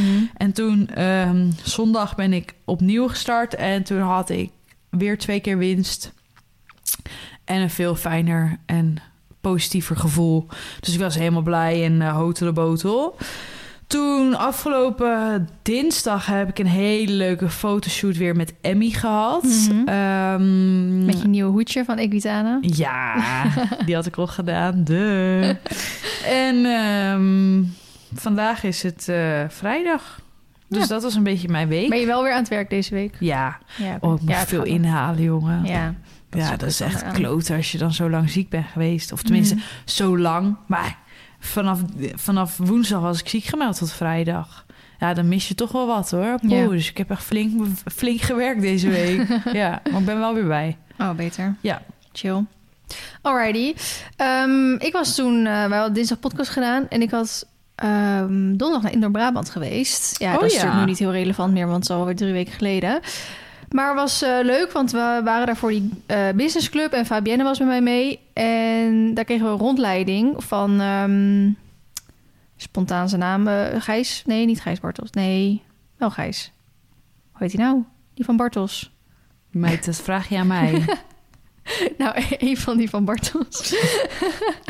hij heet wel Gijs. Nou, ik, weet, ik vind hem, als ik nu gewoon denk, volgens mij heet hij Gijs Bartels. Maar als ik dan nu denk aan een Gijs en aan zijn hoofd, vind ik het niet met elkaar matchen. Dan Maar vind je het geen gijs. Nee, vind ik het geen Gijs. maar eh, Maartje moest ook springen daar Ja, in het echt. set. Oh dus dat wilde ik natuurlijk heel graag zien. Mm. En precies toen wij bij haar gingen kijken, toen begon dus die, ehm, die rondleiding. Dus ik had Lara gevraagd van wil jij je locatie aanzetten of wil jij me even een beetje op de hoogte houden? Want dan sluiten we daarna aan. Maar ja, die locatie was natuurlijk in een of ander geheim hok of zo, waar je als eh, normaal persoon niet mag komen. Dus ja, hoe ik daar ooit ging komen, geen idee. Dus ik zo met Lara bellen van, nou, waar zijn jullie, waar zijn jullie? Ze zei, ja, we zitten nu ergens achter de schermen daar. Dus nou, dan moet je helemaal... Ben je daar ooit geweest? Nee. Ja, het is een soort dolf daar natuurlijk, dus dan moet je weer helemaal gaan zoeken. Dus toen op een gegeven moment kwamen zij weer voor de schermen, dus konden we daar weer aansluiten. Nou, toen liepen we een stukje richting de stallen toe. Dus toen uh, kon ik een stukje mee. Nou, toen belde mijn schoonvader. En ik ben altijd wel dat ik dat dan wil opnemen, want ik ben altijd gelijk bang dat er iets hier Mhm. thuis met de dieren is of zo. Dus toen uh, vroeg hij iets heel simpels. Um, maar ja, toen moest ik wel eventjes een stapje naar achter doen, zodat zij bij de rondleiding natuurlijk geen last hadden van ik die aan het bellen was. Dus had ik weer een stuk van die rondleiding gemist. Zonde. Uiteindelijk heb ik echt misschien 20% van die hele rondleiding meegekregen of zo. Oh. Dat is wel een beetje jammer, maar goed. Um, toen hebben we voor de rest nog uh, lekker op de tribune daar gezeten en lekker gegeten en uh, wat uh, gekeken. Ik vond wel... Maar ja, dat is natuurlijk gewoon een algemeen ding met dressuur. Ik heb daar wat uh, combinaties gekeken. En sommige zag je dan echt super in harmonie rondlopen. En die scoorden dan uh, nou net uh, ergens tussen de 65 en 70 procent. En dan zag je de volgende bekende naam. Ja. Die normaal heel hoog scoort. En die zag je nu echt super veel fouten maken. En een heel gespannen paard. Gewoon 70 En uh, nou dik 70, gewoon 75 procent. Ja. En hij was dan niet eerste gelukkig, weet je wel dan zo. Maar dat ik echt denk, ja sommige juries die jureren echt naar van... oh ja, maar ik weet dat hij normaal gesproken uh, zo galoppeert, weet je wel. Eh, of het is een bekende naam. En ik weet ook dat onder juries onderling... er best wel veel angst heerst. Dan komt er zo'n jury die denkt... nou, ik ga een soort uh, frisse wind, weet je wel. Ik ga echt de goede combinaties, goed punten. En die worden dan gelijk uh, de duim ingedrukt van, uh, door de andere juries... van ja, maar onze, onze scores mogen niet te ver uit elkaar liggen... en er gaat natuurlijk fucking veel geld en, en naam en weet ik het wat in om. En weet je, daar ga ik me ook allemaal niet mee bemoeien. Ga ik me ook niet in verdiepen. Maar ik vind het dan soms lastig. Want dan zit ik daar te kijken en denk oh, dit ging helemaal zo in mooi in harmonie. En die scoort dan lager dan die andere die superveel fouten maakt. En dan ja. denk ik, kijk, ik kan nog wel gewoon logisch nadenken... dat het weet dat het zo werkt. Maar ik vind dan altijd lastig voor mensen die daar komen... die daar gewoon niet zoveel verstand van hebben. Of misschien mensen die met mensen meegaan en dan... Hè, je zag echt wel een paar van die uh, gasten die dan met hun vriendin meegingen... en dat die gast echt zo dood voor zich uit te kijken. Oh. Ja, maar je wil ook voor die mensen dat ze het ook snappen, toch? Ja. Dat ze ook gaan zien van... oh ja, ik snap waarom dit zo gepunt wordt. En, en voor de, voor de niet-paarden mensen dat ze ook dat begrijpen. Dus nou goed, voor de rest hartstikke naar mijn zin gehad. Ik vind het hartstikke mooi evenement. En gewoon heel gezellig en sfeertje en ja. uh, leuke steentjes. En... Um, nou, heel erg leuk. Ja, het zijn we natuurlijk naar Equitana geweest. Ja, ook nog. Ook heel leuk. Um, viel natuurlijk qua ja, korting uh, een beetje tegen. Ja, maar dat, dat ook al, wisten ja. we van tevoren, wisten we al, want al andere mensen hadden dat gezegd. En we hebben natuurlijk Jesse daar eventjes gezien. Ja. En voor de rest wel wat uh, kleine dingetjes gekocht en zo. Ja, Um, ik zei ook, uh, want mensen vroegen ook, ja, hoe was het? Ik zeg, ja, als je gaat denken dat je daar echt voor een appel en aan je spul gaat scoren... dan kun je beter thuis blijven. Ja, precies. Vroeger Dat was dat wel niet- nog echt zo, maar... Ja, maar ook niet met de grote merken meer, Nee. denk ik. Dat, dat kan gewoon niet uit, joh. Het is denk ik als jij voor de rest geen waarde hecht aan merk en kwaliteit... dan kan je daar best leuke dingen goedkoop kopen. Maar ja, als jij denkt... ook. Maar het is een soort van, ehm, hoe heet dat daar in Beverwijk? Eh, die, eh, Bavaria is dat? Nee, Beverwijk. Nee, eh, nee, dat is niet Bavaria stad. Beverwijk, waar is dat? Ja, de Zwarte Markt, weet je wel? Ik heb echt geen flauw idee. Big Bazaar of zo heet dat. Nou Oh. goed, daar heb je ook zoiets. Dan kun je ook voor een appel en ei speel scoren. Maar ja, dan is het drie keer wassen en is alles... Maar in ieder geval nu... eh, ja, jij ging wat jasjes passen. En dan was er een eh, ja. Equilijn jasje die dan... Daar zeiden ze dat die Nee, nee, 280 was. Piqueur het. was dat. Ja, dan zeiden ze dat die 280. 280 was. En dan kreeg je korting, was hij alsnog 240 of zo. En dan ging je op internet kijken, was hij daar 250. Dat je ook denkt, ja... Ja. Ik heb nog wel voor jasjes gekeken. En er is dus nu bij Applejack 25% korting. Hmm. Wel Dus ik om- dacht, misschien moet ik gewoon eens even langsrijden... en daar ook even jasjes gaan passen. Ja, maar er moet vast wel iets tussen zitten. Ja, dat denk ik ook wel. Maar ik eh, wil eigenlijk niet eh, bijna 300 betalen voor Nee. een jasje. Zeker niet. Zeker niet. Dus dat is pittig. Ja, maar voor de rest, ehm, ik vind het wel altijd leuk als het is om gewoon te gaan. Gewoon leuk om daar eventjes... eh, gewoon een lekker dagje uit. Tenminste, zo heb ik het wel Ja. bijna ervaren. Als in, ik ben dan wel een beetje ziek geweest, maar ja. verder... Als je eh, inderdaad een beetje... Aan de ene kant raad ik je aan ik zeg, gewoon met wat leuke mensen gaan. Zoals wij, een beetje een klein groepje. ja. Aan de andere kant we kwamen daar uh, Christie's vader nog tegen. En die was daar alleen. En hij zegt, dat is heerlijk. Want dan kan je gewoon overal heen lopen waar je wil. ja. Zonder dat je rekening moet houden met mensen Ja. of zo, weet je wel. Kijk, als maar je ik de- zou nooit alleen gaan. Met z'n tweeën zou wel een minimum zijn. Kijk, dan, maar dan of je moet dan... Je moet of in je eentje snel willen gaan... Ja. Of je moet inderdaad echt zo'n beetje slenterdagje uit met... maar dit was eh, ook een slenterdagje van ons. Ja, precies. En dan is het prima. Maar dan moet je dus wel rekenen dat je wat meer tijd eh inrekent. Want wij zijn daar eigenlijk wel redelijk tot het einde geweest. Terwijl Ja, we waren ook laat. ja, we waren laat, omdat we geen zin om in de files eh, te staan daar Ja. zo. Maar goed, ehm, ik heb nog ook Bitfit. Ja, jij hebt nog helemaal niet over je Bitfitten gepraat. Nee, wil je dat ik dat nog doe? Nou, ik ben wel heel erg benieuwd wat er nou uitgekomen is. ik begin te lachen. Hoe, hoeveel tijd hebben we nog? We zitten op 40 minuten, dus Oké. we nog wel even. Moet- Ga ik dat nu vertellen? Ja. Maar wel kort en krachtig. Oké, Bianca Lodeweg, Lodewegs is geweest en ik heb een nieuw bid. Kort versie. nee, oké, ik ga er even voor zitten. Jij hebt Bianca ook al vaker gehad hier. Jij hebt er ook video's mee opgenomen en zo. En ik eh, had dit al wel langer in mijn hoofd dat ik dit wilde doen. Ehm, maar het moet ook een soort van tijd ervoor zijn. Dus je moet ergens tegenaan lopen waardoor je denkt... hé, hey, Ja. er kan iets verbeterd Ja. worden. Dus ik wilde zowel mijn, bitten, mijn bit laten nakijken als mijn hoofdstellen. Mhm. Niet dat ik dacht, nou, ik moet nu een nieuw hoofdstel hebben. Maar wel eventjes de bevestiging van zo iemand hebben van... oké, dit ligt allemaal goed, Ja. het is allemaal fijn. Of en net dat een gaatje hoger lager. Precies. Nou, Bianca is geweest en ehm, ik, rij, ik reed met een trust enkel gebroken locked bitje. Mhm. Dus dat is een enkel gebroken bitje. En zodra daar te veel of de, zodra daar heel veel druk op komt, Van wordt het stang. een stangetje. Ja. En door dat ehm, spul, dat ehm, sweet, Sweet iron. iron. wat er omheen zit, knabbelden ze dat er een beetje af en dat soort dingen. Ja. Waarom ik voor dit bit gekozen heb. Ik had dit bit altijd al met Isa, met mijn Mhm. vorige Mary. En ik heb Baloo toen met het beleren op een eh dubbel gebroken bitje gezet. Daar werd ze zo chaotisch van. Toen dacht ik, nou, dit is het niet. Toen heb ik nog dat truststangetje dat van Ja, jou flexie, geprobeerd, die flexie. Nou, daar ging ik de hele bak mee door. Dat ik dacht, dit is het ook niet. Toen heb ik nog zo'n namaak Myler bit geprobeerd. Mhm. Maar dan van Harry's Horse. Daar schijnen ook alle paarden het goed op te lopen. Nou, Baloo ook niet. Toen dacht ik, ik hou er gewoon op dit bit. Hier lopen ze een Ja. soort van oké op. Weet je, het kan altijd beter. Maar dat heeft ook met het, het leertraject waar we dan in zitten te maken. Ja, maar weet je wat ik echt heel grappig vind om even hier op in te haken? Ik weet nog dat jij toen je een soort van aan het verdedigen was dat je op een enkel gebroken bit reed. Ja. Want echt, er was in één keer heel veel gaande dat een enkel gebroken bit zielig zou zijn en eh, niet kon en zo. Terwijl nu, zowel Bianca zei het als die bitfitter die ik later nog heb laten komen, die zeiden allemaal van nou echt voor veel van jonge paarden die nog waar de basis nog niet hè, compleet bij is, die hebben veel meer baat bij Ja. een enkel gebroken bit dan een dubbel gebroken. Ja. Want dat rommelt te veel in die mond. Ja, Dus ik heb nu ook een enkel gebroken. Dat ik nog nooit in mijn leven een enkel gebroken heb gehad. Ja, ik heb nu nee, ook ja. eentje. dit is daarom. Ik heb wel verschillende bitten natuurlijk toen al met Baloo geprobeerd. En dan probeer je dan drie keer. En dan denk je, nou, dat is het toch niet. Weet je wel Mhm. dat. Maar nu dacht ik van, oké, ehm, dressuurmatig wordt ze echt beter. Ik loop hier en hier tegenaan. Kunnen we dat oplossen met een ander bit of niet? Dat was een beetje mijn hoofdvraag. Dus toen Bianca ook vroeg van, ja, wat heb je allemaal geprobeerd? Toen had ik dat uitgelegd. Toen zei ik, ja, ik zeg, je mag er een dubbel gebroken in hangen, maar persoonlijk denk ik dat ze daar weer te chaotisch van wordt. Dat is mijn idee erbij. Toen zei Mhm. ze, nou, dat is goed dat je het aangeeft en bla bla. Dus we hebben eerst de hoofdstellen gecheckt. Die zijn allebei goed. Ik heb die QHP Davy, hoofdstellen. Mhm. Die heb ik in het bruin en die heb ik vorige maand ook in het zwart gekocht. Want Mhm. daar lopen ze gewoon echt verdomd fijn op. Dat zijn hele lekkere hoofdstellen, vind ik zelf. Mhm. Ik heb ook die, dat mooie dressuurhoofdstel nog met die wit onderlegde Ja. neusriem. Daar lopen ze minder op. En ik, weet, ik kan mijn vinger er niet op leggen, maar dat is gewoon ma.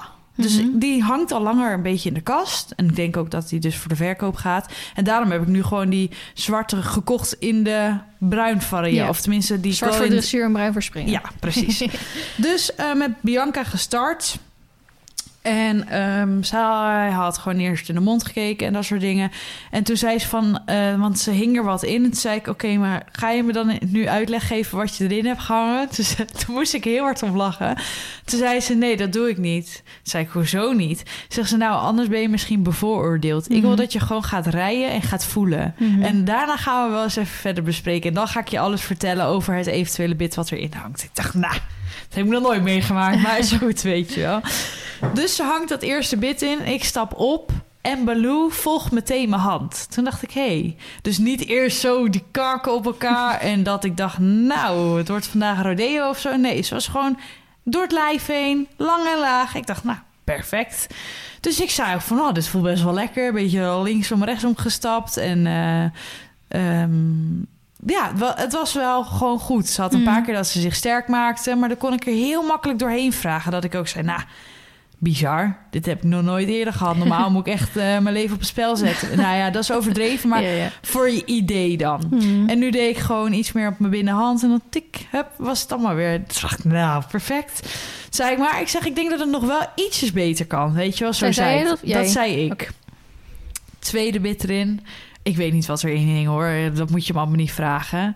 Nou, ze liep niet, hè? Mijn kop zo vast, mm. kaken op elkaar. Ik dacht, oh, ja. Dus ik had echt een half rondje gestapt. Ze dit is het niet. Ze zei, nee, ik zie het. Want dan wordt ze heel... Dan, dan, ik kan niet zo goed uitleggen. Ik heb een lang paard. En die kan zich nog langer maken. Of die kan zich heel kort maken. Mm. Heel kort in die passen en mm. gehaast. En gewoon niet... Uh, uh, taktmatig en dat soort dingen. Nou, dat had ze op dat bit. Toen dacht ik, nee, dit is het niet. Derde bitje erin. Nou, toen volgde ze mijn hand totdat ik zeg maar echt de teugels opnam. Toen ging ze er echt dwars doorheen. Toen dacht ik, dit is het ook niet. En ze zei ook van, nou, het is supergoed dat je dit zo snel en zo goed kan voelen. Ik zeg, ja, ja ik zeg, ik denk dat ik wel aardig mijn paard ken. Ja. En ik denk dat ik wel een Mary heb die het ook aardig aangeeft. Ik zeg, ik kan er bijvoorbeeld heel goed rijden op een, uh, op een nekroop. Mm. Ik zeg, maar ik kan er net zo goed rijden op bitloos. Ik zeg, maar ik wil ook gewoon iets met een bit er wel in hebben hangen. Mm. Ik zeg, maar ik wil het voor zowel het springen als het dressuur hebben. Ik zeg, dus ze mag zich gewoon niet te sterk maken op zo'n bit. Ik zeg, want soms voelt het echt. En dan, ik weet het, mijn handen moet ik aan werken. Die heb ik vaak te hoog of die hou ik te lang vast. Maar ik kom er soms echt niet doorheen bij er. En dan kan iemand heel makkelijk vanaf de zijlijn zeggen... hand los of laat het los. Hmm. Maar als je dan nog steeds het idee hebt... dat ze er gewoon niet loslaten, zij ook niet. Dat is heel, ik vind dat heel eng. Hmm. Dat je geen controle hebt. Zo voelt het af en toe. Dus dat zei ik ook. Ik zeg, dat wil ik gewoon voelen met een bit. Punt uit. Ik zeg, meer hoeft het niet te zijn. Ik zeg, want de aanleuning is nog niet fantastisch en 100%. Ik zeg, dus ik verwacht nu niet in één keer... als jij er een bit in hangt... dat ik een zetproef kan rijden. Weet je dat? Toen had ze nog een beetje maar ik vind het wel leuk, want jij was... Was jij niet ook heel sceptisch in het begin van... ga ik dan wel... Maar dan in het begin als in twee, drie jaar geleden... van ga je nou echt verschil merken met zo'n bitfit sessie... of was iemand het anders? Nee, ik heb het ook toen met uh, Isa gehad. Oké. Toen heb ik er ook een bitfit... Best wel veel uh, mensen zijn sceptisch van... ja, ga je dan wel eens ook ja. verschil merken? En denk je, ja, dat ga je doen. Ja, maar dat heb je natuurlijk met hoofdstellen. Kan dat ook heel veel met een hoge of een lage neusriem. Want ja. die QAP is een semi-lage neusriem. Ja, ik merk gewoon op, die, op dat mooie hoofdstel met een hoge neusriem... Mm -hmm. dat ze daar gewoon minder lekker op loopt. Ja, ja dat is voorkeur. Ja. Dus dat, ik denk wel dat dat inderdaad heel veel verschil maakt. Nou, vierde bit was ook niks. Vijfde bit, dat was hem. Ik zei, ja, dit is echt top. Toen zei ze, weet je welke er nu in hangt? Toen zei ik, nee, het is het eerste bit. Toen zei ze, want nu heb je er gewoon wat geprobeerd. Ze zegt, want heel vaak is het zo. Het e eerste bit doe ik wel vaker erin als ik denk van, nou, dit moet een bitje zijn. Mm -hmm. Maar jij hebt in je hoofd dat het een bit-fit sessie is. Mm -hmm. Dus dat er verschillende bitten geprobeerd moeten worden. Mm -hmm. Ze zegt, en daarom heb ik hem er nu opnieuw in gehangen. Want je paard loopt er gewoon verdomd goed op. Toen zei ik, oh, wat goed, weet je wel. Ja. Dus dat was heel tof om te voelen. En het was gewoon veel makkelijker. Wat het probleem, wat ik net vertelde met het dressuren... dat ze soms gewoon niet voor, me, voor mijn binnenbeen wil uh, wijken of yeah. uh, iets wil doen... kon ik nu met mijn hand al een stuk beter oplossen. Dat ik dacht, oh... Yeah. Is werkt het nou, zo? Dat, dat zei, was echt top. Dat zei mijn, uh, die bitfitter die ik zeg maar de tweede keer heb laten komen, die zei dat ook. Want Nacho die was een beetje, dat was gewoon hier thuis en was een beetje irritant in die hoek aan het doen. Mm -hmm. Ik weet niet waarom, maar dat zijn ze wel vaker hier zo. En ik heb hem zeg maar eerst gewoon op zijn eigen bit gereden om uh, te, te, laten zien, zien aan ja. haar van hoe die dan loopt. En toen reek en, en kijk, hij kent dat bit en ik vertrouw dat bit in dat ja. opzicht ook. Dus als hij dan een beetje irritant aan de achterkant is, dan durf ik hem ook een beetje zo. Nou, hup, let's go, we gaan ja. gewoon. En toen gingen we een paar bitten erin hangen en dat was het allemaal gewoon net niet. En toen hing ze er inderdaad op een gegeven moment die ene in die we dus nu ook hebben. En daar durfde ik dat weer wel bij. Dus het is niet alleen waar je paard goed fijn Ja. oploopt. Maar ook waar jij zelf Ja. als ruiter weer een soort van vertrouwen in krijgt. Maar bij die andere bleef ik zelf ook heel afwachtend. Omdat Ja. ik het idee had dat Nacho hem niet fijn vond.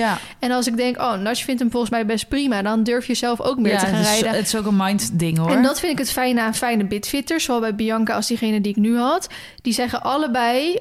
Die wachten een beetje af wat wij zelf zeggen. Ja. Van, ik wil eerst horen dat jij zegt... van, ik vind hem niet fijn. En dan zeggen zij ook van, ja, dat zien wij ook. En dat die bitfitters dan ook zeggen van... jij gaat zelf hier mee rijden. Ja, ja. En dat vind ik een extra bevestiging... op dat ik het voel, maar dat zij het vanaf de zijkant zien. ja, precies. En dat vind ik wel het verschil in een... Nou, ik heb nog nooit een slechte bitfitter gehad, daar niet van. Maar ze Ah, ik moeten was niet... echt heel tevreden over ja, Bianca. ze moeten niet alleen weten welk bit het beste in die mond past... Ja. maar ook vanaf de zijkant kunnen zien... Ja, Hoe, welke, waar het paard het beste op loopt. En dan Ah. heeft het niet alleen maar met aanleuning te maken... maar inderdaad ook lengte van de passen, ja. volgen van de hand. Het moet, komt echt best wel een stukje dressuur biomechanica bij kijken. Want ehm, ik zei eh, tegen Bianca, wat gaat dit grapje me kosten? Toen moest ze heel hard lachen. Ze zei, de prinses heeft een hele dure smaak.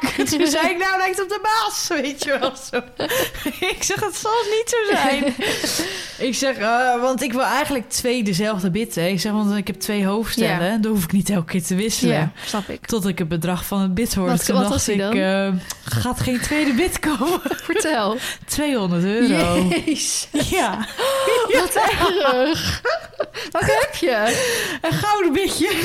Met strassteentjes, denk ik. Nee. De Oh Neo Turtle Top eh, heet die. Laat even zien. Ik, heb, ja, ik, heb, ik had hem speciaal voor jou opgezocht. Dit is oh, deze heeft ze ook wel eens eh, bij Natje geprobeerd, ja.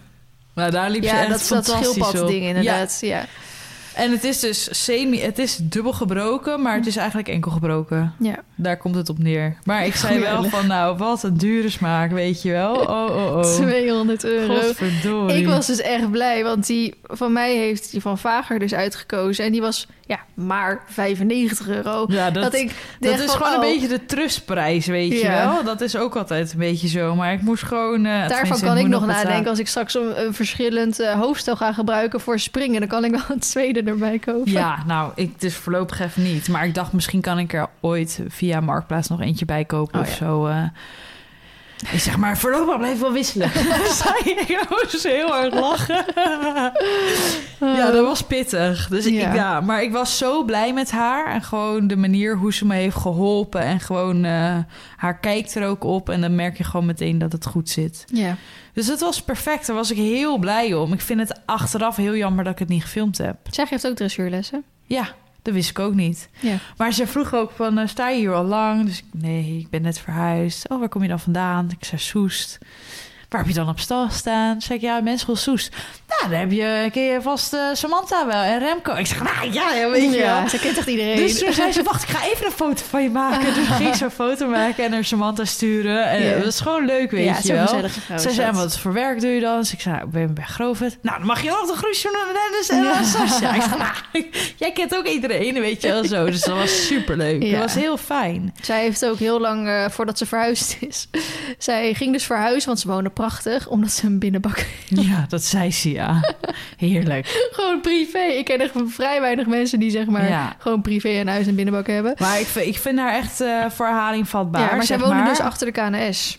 Oh. Dus Oké. zo- ja, ook echt zo'n locatie dat je echt veel ja, mensen kent. want ze gaf maar. inderdaad wel aan dat ze ook eh, dressuurlessen Ja. gaf en dat soort dingen. Ik vroeg een beetje, ik had natuurlijk ook een beetje naar haar gevraagd wat ze allemaal deed en zo. Mhm. Ehm, en toen, eh, jouw naam viel ook zeg maar nog, want ik zei ook van, hé, ik heb zo'n flex, flexibitje ook nog geprobeerd van Verline. En toen, eh, ja, Verline, Verline van eh Nacho en Marley. Ik zeg, ja, die, ja, weet je wel zo. Oh, Ja. Ik zeg, toen vroeg ze van, hoe ken je die dan? Ik zeg, ja, dat is mijn beste vriendin. Nou, dat meen je niet, weet je wel zo. Dat Ja. was heel leuk. Toen zei ik ook van, ja, ik zeg, doe ook een beetje vloggen. Oh, dan moet ik weer op de, op de social media. Toen zei ik, nee, ik ben vandaag niet aan het vloggen, dus je hebt geluk, weet je wel zo. je bent vrij. Dus het was echt, maar het echt wel een leuke vrouw. Ja. En ik raad er echt aan iedereen aan. En ehm, ja, weet je, dat je, ik kan van tevoren niet zeggen, dit is mijn budget, dus ik wil alleen maar dit soort bitjes. Dan Nee. denk ik, ik werk er hard voor. Mijn paard verdient het. Ja. Ja, Nou, hoe chill is het dat je gewoon al zoveel kan oplossen met zo'n bit. Dan denk je, ja, Ja. hoe kut is het voor je paard als die aangeeft dat het net niet lekker is, dat je er dan doorheen gaat rijden. Ja, ik kan Ja. het gewoon niet hoor. Nee. Nee, ik ben wel echt heel blij dat we dit gedaan hebben. En Ja. ik denk niet dat ik er slecht aan heb gedaan om de afgelopen jaren zeg maar met dat bit gereden te Mhm. hebben. Maar ik denk gewoon dat dit een mooie vooruitgang is. En nu heb ik dus dinsdag voor het eerst met haar gesprongen. Nou, ik had gewoon controle, hè? ik dacht echt, wat gebeurt er hier? ik heb morgen Ja, concours en ik denk echt helemaal van... ja, nou, ik hoef me daar in ieder geval niet meer druk om te maken. Nee, heel fijn. Nou, dat is echt een heel fijn gevoel. ja. Ja. Het is toch gewoon een communicatiemiddel met je paard. Hij Ja. heeft letterlijk in zijn mond zitten, je teugels zitten eraan vast. Ja, maar dan, nu zit ik nog, zeg maar, het laatste dingetje wat ik misschien dus nog wil veranderen, is dus eventueel een spoortje of zo. Mhm. Maar ook daarin wil ik me dan eerst weer helemaal ingelezen hebben Ja. en zo. Het is niet dat ik nooit met een spoortje gereden heb. Nee. Als in, ik reed Isa altijd met een spoortje, omdat ik daarvan de hulp echt gewoon moest verfijnen. En die was heel sensibel. Ehm, dus die kon ik juist eh, wat eh, beter op mijn been maken, om maar zo te zeggen. Dat was echt top. Dat werkte voor haar heel erg goed en fijn. Ja. Maar bij Baloo denk ik, ja, ik hoef haar niet eh, het schouderbinnen of het travers of wat dan ook nog aan te leren. Dus Mhm. het, ik vind dat dan, het moet wel een, goede reden zijn. Ja. ja, maar het is al goed dat je er zo over nadenkt. Want mensen gaan natuurlijk heel snel een spoor gebruiken... omdat een paard laks aan hun been is. Ja, maar dat is het dus Denk, niet. Daar, dat, dat, daar, nee, dat- dat- maar ze moet wel leren dat mijn binnenbeen mijn binnenbeen is. Ja. En daar mag ze niet doorheen. En dan kan het best zijn dat, dat je dat nu met een spoor even kan duidelijk maken... en dat je hem dan Ja. misschien later weer af kan doen. Ja, of houdt dat hoop ik om. eigenlijk. Ja. Ik heb nog wel een spoortje liggen, maar dat, volgens mij waren die nog te lang zelfs. Vond ik die zelf nog te lang, weet je wel. Dan wil ik echt het, het vriendelijkste van het vriendelijkste hebben. ja, maar dat snap ik. Hoe vaak zie je ook op wedstrijd... want op zich op heel vaak andere plekken zie je mensen niet echt snel rijden... dat iemand gewoon van die lange dingen heeft. En bij Ja. elke stap prikt hij erin. Ja. En dan denk ik... oh, ik krijg Ja. al pijn in mijn eigen ribbenkast... als Ja. ik denk dat er elke... dat er even zo'n spoortje in... Ja, en dan is het inderdaad nog wat, je, wat voor sportje erom hebt hangen. Wat denk je van die pizza dingen? Ja. Vind, ik vind dat best intens. Ja, maar sommige, nee, sommige, volgens mij zijn die pista's juist best wel vriendelijk... omdat die juist afrollen. Dus die prikken niet.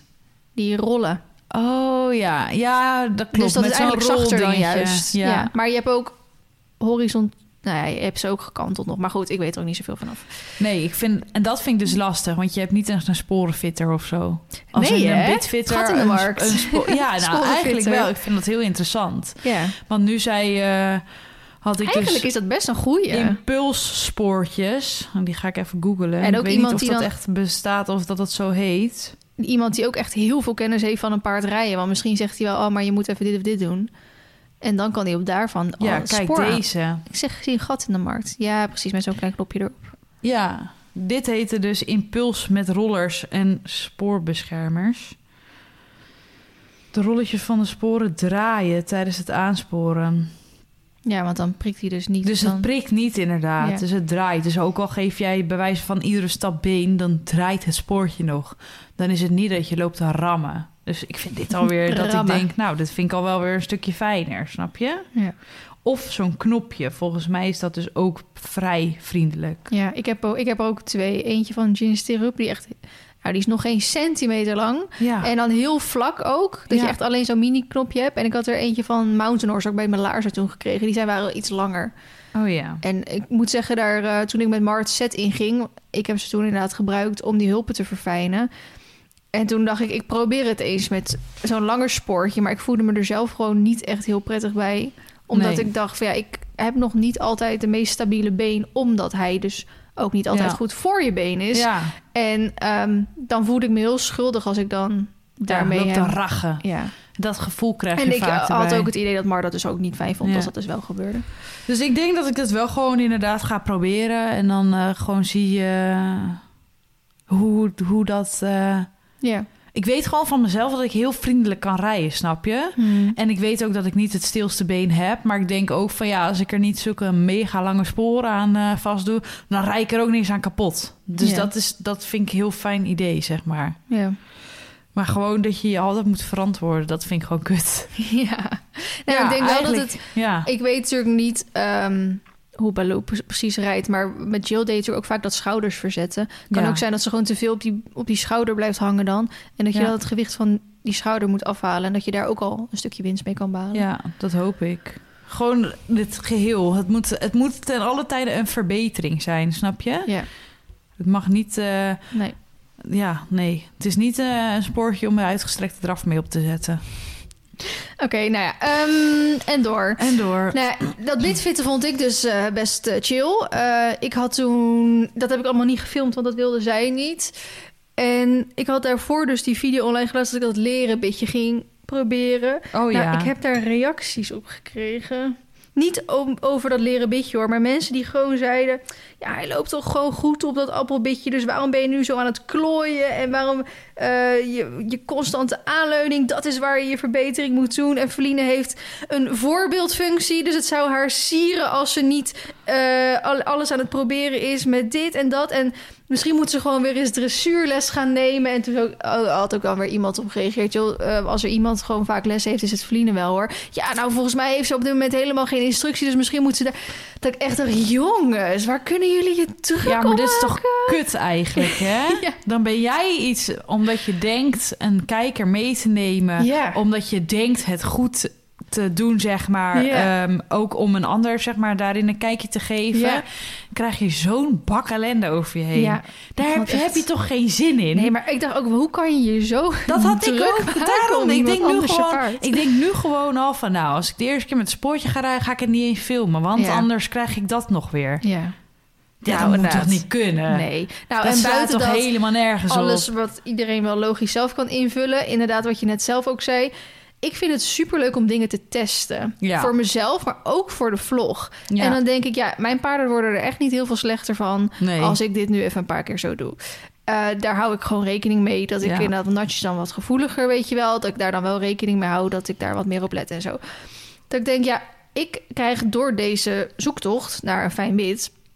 heel veel berichtjes van mensen. Joh, ik loop daar ook tegenaan. En ehm, ja, mijne die knikt ook af op dat. Of die vindt dat ook niet fijn. En zus en zo. En dan of dat ze tegen mij zeggen van... nou, deze heeft bij ons heel, eh, heel fijn gewerkt. Of Ja. juist andersom van... ik heb het ook nog steeds niet helemaal gevonden. Ja. En dat ik denk, ja, door middel van die vlogs en dat ik die bitjes bespreek. Kijk, elk paard is anders. Hè? Dat kan met dezelfde, zeg maar, aanleuningsprobleem of wat voor problemen dan ook. Betekent niet dat hetzelfde bit erop gaat werken. Nee, maar het is wel heel mooi om, om van alles te testen, maar dan kunnen mensen gewoon meekijken van... oh, Vlien heeft die geprobeerd en dat werkte niet helemaal bij haar. Of oh, Vlien heeft die geprobeerd, die werkte wel bij haar. Dan kunnen mensen al gelijk denken... oh, dan ga ik die ook proberen. In plaats van dat zij ook eerst zes bitten af moeten gaan... Ja. voordat eh, ze een keer wat vinden. Maar goed, daar heb ik dus vanochtend een video van online geplaatst... dat ik daar ook op had gereageerd. Het was erg moeilijk om, zeg, om mezelf in te houden... om niet te zeggen van jongens, waar de fuck bemoeien jullie hiermee? Ja. Nee, natuurlijk, het, je gaat ervan uit dat iedereen het goed bedoelt... Dat ja, het maar de positieve feedback is. bedoelde adviezen zijn gewoon vermoeiend Nou, het soms. was soms wel dat mensen bepaalde dingen zeiden... en dat ook andere mensen daar weer op reageerden van... volgens mij had je dit wel iets aardiger kunnen verwoorden, weet je wel? Ja. Of iemand die iets zei en daar reageerde ik dan op... en daar reageerde zij dan weer op en toen kon ik het zo een beetje uit... bijvoorbeeld dat appelbitje, dat, daar liep hij inderdaad best prima op... alleen hij koudt heel veel, of dat nou Ja. spanning of ontspanning is... dus je gaat sneller die... eh, die, die, die tanden erin krijgen. Dus je gaat sneller scherpe randjes krijgen. En dat is ook wat Bianca had gezegd. Het is, niet- Ja, het is geen, iedere maand zo'n nieuw het is geen verkeerd bit, maar je moet wel opletten dat. En dan moet je hem vaker gaan vervangen. En omdat het een 11,5 was en geen 12,5, want deze had ik nog liggen, dacht ik, ik rij gewoon eventjes hiermee door. Had Bianca ook gezegd, je kan hier wel eventjes mee doorrijden. Maar wil je echt dit bit, zeg maar, jouw bit gaan maken, dan moet je een 12,5 gaan hebben. Dus ik dacht, ja, dan wil ik eerst al die andere dingen uitgesloten hebben... voordat ik deze dan inderdaad in 12,5 ga bestellen. Ja. En dan rekening gehouden dat ik hem zo vaak moet vervangen en zo. Dus toen had ik dat zo aan één iemand uitgelegd in die reacties. En die zei gelijk, oh ja, nu snap ik het waarom Ja. je dit aan het doen bent. Dat ik denk, ja, maar je kan ook mij gewoon vertrouwen... ja. op dat ik het beste voor mijn paard Ja, heb. precies. En dat ik niet alles, zeg maar, tot in de details moet uitleggen... Ja. waarom ik en ergens een keuze voor maak. Ja, hou op. Vertrouw me gewoon dat het wel goed komt. En nou ja, weet je, de meeste mensen doen het allemaal wel. Een paar mensen niet. Nou, die springen er natuurlijk altijd uit. Maar goed, dat is nu over. Verder, balkjesles weer bij Wesley gehad voor de derde keer. Leuk. Deed hij supergoed. En we hebben zelfs aan het eind een soort van minuscuul sprongetje gemaakt. En ik moet ook zeggen, ik was natuurlijk eerst heel erg van... ah, Wesley gaat er voor het eerste keer mee springen. Nou ben je En, bezig eh, en dan denk je, hey, dat gaat toch wel kriebelen, hè? Nou, het gaat niet per se kriebelen, dat eigenlijk juist helemaal niet.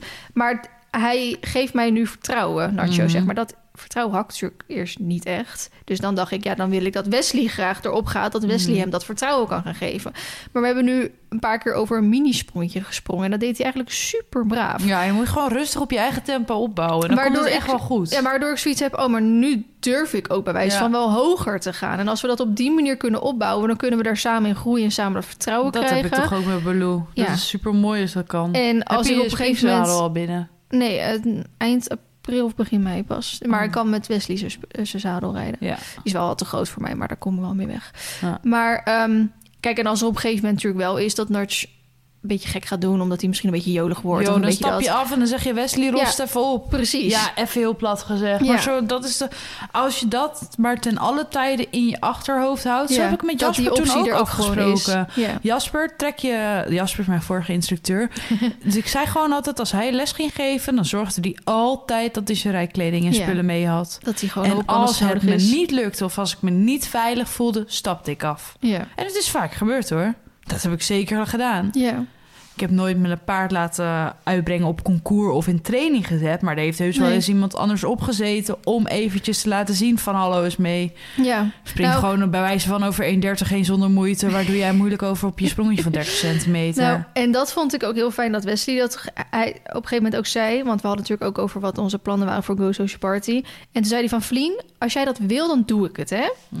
Maar hij zegt, wat je wel even moet begrijpen... is dat Nacho nu jou begint te vertrouwen. Hij zegt, ik Ja. heb er al maanden niet meer op gezeten. ja. Dus als ik er nu op ga, dan kan ik er maar overheen krijgen... of langs krijgen vanuit handigheid. ja. Maar ik zeg niet dat die handigheid altijd even eerlijk en mooi gaat. Ja. En kijk, thuis maakt dat niet zoveel uit... maar straks in die Go Social piste natuurlijk ja, wel. Daar heeft hij wel, Hij dat zegt, heeft hij heel en- goed uitgelegd. En jij gaat er straks langs op vertrouwen. En Ja. dat is natuurlijk voor Nacho en voor iedereen die kijkt veel fijner. Hij zegt, ik ga er echt met alle liefde op hoor, als jij dat graag wil. je moet gewoon Maar- kijken die dag zelf hoe het maar, gaat. En dat vond ik wel heel mooi dat hij dat zo zei. Want ehm, je hoort toch ook wel eens van die interviews met van die hele grote topruiters. Die zeggen ook alles. Alles in deze springsports gaat om vertrouwen. Als jij Ja. en je paard elkaar niet vertrouwen, gaat hij ook niet over een hindernis van 1. Dus gaat hij niet over een parcours van 1,60 heen. nee, weet je wel? natuurlijk niet. En dat vond ik wel heel fijn dat Wesley dat zei. Want je krijgt wel eens een ander idee, toch? Van, oh, ik ga er wel eventjes op en ik... Ja, maar eh, dat is toch met die trainingstallen ook zo? Dan zeggen mensen, ja, breng even je paard weg. Dan is die over een maand klaar. En dan kun Ja. je wel elf springen. Ja. Ja, en dan? ja, en dan inderdaad. Hoe is hij eroverheen gegaan dan? Achterstevoren?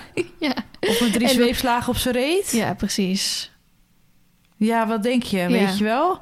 Dus zo, ik had laatst inderdaad ook uitgelegd. Want eh, Jasper heeft er toevallig vorig jaar nog op gezeten. Mhm. Echt een jaar geleden nog. En eh, ook op weer op een dubbel stopte ze. En toen is hij er echt heel smerig afgevallen. Mhm. Toen zei ik, en dit komt dus gewoon precies omdat ze omdat ik haar het vertrouwen niet geef en zij het vertrouwen niet in jou heeft. Ja. Ik zeg, ik moet dit gewoon zelf oplossen met mijn vertrouwen. ja. Ik zeg, en als dat, ik zeg, dan gaat ze door voor me door het vuur heen. Ja. Ja, dat blijkt. Nou, Dat en dat vind ik wel heel mooi. Dat echt, krijg echt, dat vind ik heel leuk. Ehm, ik vind het altijd natuurlijk een beetje spannend als je weer een nieuw paard koopt. Niet dat hij nog super nieuw is, maar dat mensen natuurlijk altijd een mening over hebben. Ik heb gezegd, nou, het lijkt me leuk om te springen en eventen, maar ik heb niet per se een paard met die bloedlijnen gekocht of zo, Mhm. weet je wel. Dus dan ben je altijd een beetje spannend wat mensen er dan natuurlijk weer van gaan Mhm. vinden. Nou, dat valt eigenlijk heel erg mee. Eh, maar ik vind het wel leuk om te horen van mensen die dus ook halve of hele tuigers hebben. Of iets met hetzelfde Ja. lijntje. Dat ze allemaal zeggen van dit is echt heel typerend. Maar als je hem straks voor je hebt, gaat Ja. hij echt voor je door het vuur. Ja. En dan, hè, mensen vragen ook wel eens aan van... heb je geen spijt, eh, nu je ook weet hoe die kan reageren... met die gekke verhalen en zo. En denk ik, wat je natuurlijk als hij nu eens kut doet... dan denk ik wel echt, jezus, had ik maar een andere gekocht. Ja. Die wat braver was. Breng je naar de slag. Maar als ik dan denk ja, maar dat van... maakt als ik ook niet nu... uit wat voor bloedlijn je hebt, hoor. Want ik, die van mij plak ook achter de, blof- achter de behang. Denk je ook van nou... huh? Ja. Maar dan denk ik van, als het nu even even doorpakken is, Ja. team worden. En als ik er dan straks net zo'n fijn paard aan heb als ik Mar heb, alleen deze is ja wel, even, om het zo te zeggen, geschikt voor de Mm. sport, dan, dan Ja. kijk je daar helemaal prima op terug. Ja, maar dan is het, en dit kost gewoon tijd. ja, en die tijd moet je... en dan kan ik denken, hij is net een half jaar hier thuis. Ja, daarom. Ja, Waar maak je druk om? Maar, maar hij, is, hij is nog geen vijf. Hij wordt volgende maand pas vijf. Doe even rustig. Weet je wel, dus dan denk je, joh. En als je dan, ik, van de week had ik die voor- en na-foto toch op mijn Instagram Ja. gezet. Ja, dan denk je toch echt van eh, bizar al hoe die veranderd is binnen Ja, een half jaar mooi, tijd. hè? Dus moet je nagaan waar je nu weer over een half jaar bent. Ja. En eh, wat ik ook wel als grapje had gezegd van eh, iemand, hè, want ik had nog van de week die Q&A. Dus toen zei ook iemand van, nou, denk je dat hij daar geschikt voor is? Ik denk, nou, qua hindernissen, dat pakt hij allemaal super goed op. Ik heb hier thuis natuurlijk ook die piano en dat Mhm. pakt hij allemaal heel erg leuk op. Maar als er maar een koe naast de weg staat of hij ziet mensen in de verte, dan is het allemaal hek van de dam. En toen reageerde ook iemand erop van, ja, Feline, dat is best wel veel eventingpaarden zo. Die zijn buiten heel erg kijkerig. Ja. En als ze dan eenmaal in het parcours zijn, dan hebben ze maar één doel, één taak. En dat is Ja, over die kijk, hindernissen. En, en kijk dat ze moet je hem dus naar. nu goed gaan leren. Dat inderdaad de enige mogelijkheid is er overheen. Ja, en Zowel voren. met die sprongetje gewoon in de bak, zeg maar, als inderdaad buiten. Eh, als hij eenmaal door heeft dat hij er langs kan... of dat hij denkt, nou, dit is er ook wel een andere weg... Mhm. dan wordt het geen eventer. En dan wordt het ook geen springer. Nee. Dat is nu belangrijk. Ja. Maar zolang je daar gewoon... Dat, dat is het enige. Hmm. Dan Ja. komt het vanzelf wel, En vooral inderdaad. het, het vertrouwen in die hindernis eh, geven. ja, dat er geen krokodillen onder liggen en zo. Ja, maar ook dat, dat hij moet natuurlijk ook jou vertrouwen. Dat, dat jij hem op niks geks gaat afsturen. Ja. Wat wel achteraf gezien blijkbaar heel eng was of zo. Ehm, maar goed, ik heb volgende week nog een keer les, bakkiesles. Of dat is eigenlijk deze... Welke dag is vandaag? Ik ben echt zo de dag Vrijdag. Dus vandaag, oh ja, dan volgende week. Ik heb ehm, donderdag Ja. weer balkjesles. Anders was ik donderdag naar de rijvereniging les gegaan. Hmm. eh balkjesles. En dan moeten we even kijken hoe het daar gaat. Of we dan voor Go So Sporting nog een keer gaan. Ja. En dan moeten we ook even kijken inderdaad hoe het gaat. Want Wesley zei ook van, kijk, inderdaad, ik wil best daar zo door op hoor. Maar dan wil ik er wel van tevoren ook een paar keer op gezeten hebben. Zodat ik ook weer even met Nacho ja. dat vertrouwen kan opbouwen, zeg maar. Dus ik vond het heel fijn dat hij in ieder geval dat eh, belangrijk vond. Ehm, ik heb echt nog steeds heel veel te vertellen. Maar we zitten Ja. al op een uur en we tien gaan, minuten. We gaan stoppen, want ik moet plassen. En we gaan ook. voor ronde twee. Oké, dan ga ik dat allemaal daar vertellen, ja? Oké, Oké. doen we. Eh, nou, tot in de volgende. Bedankt voor het luisteren allemaal. Tot volgende week. Doei.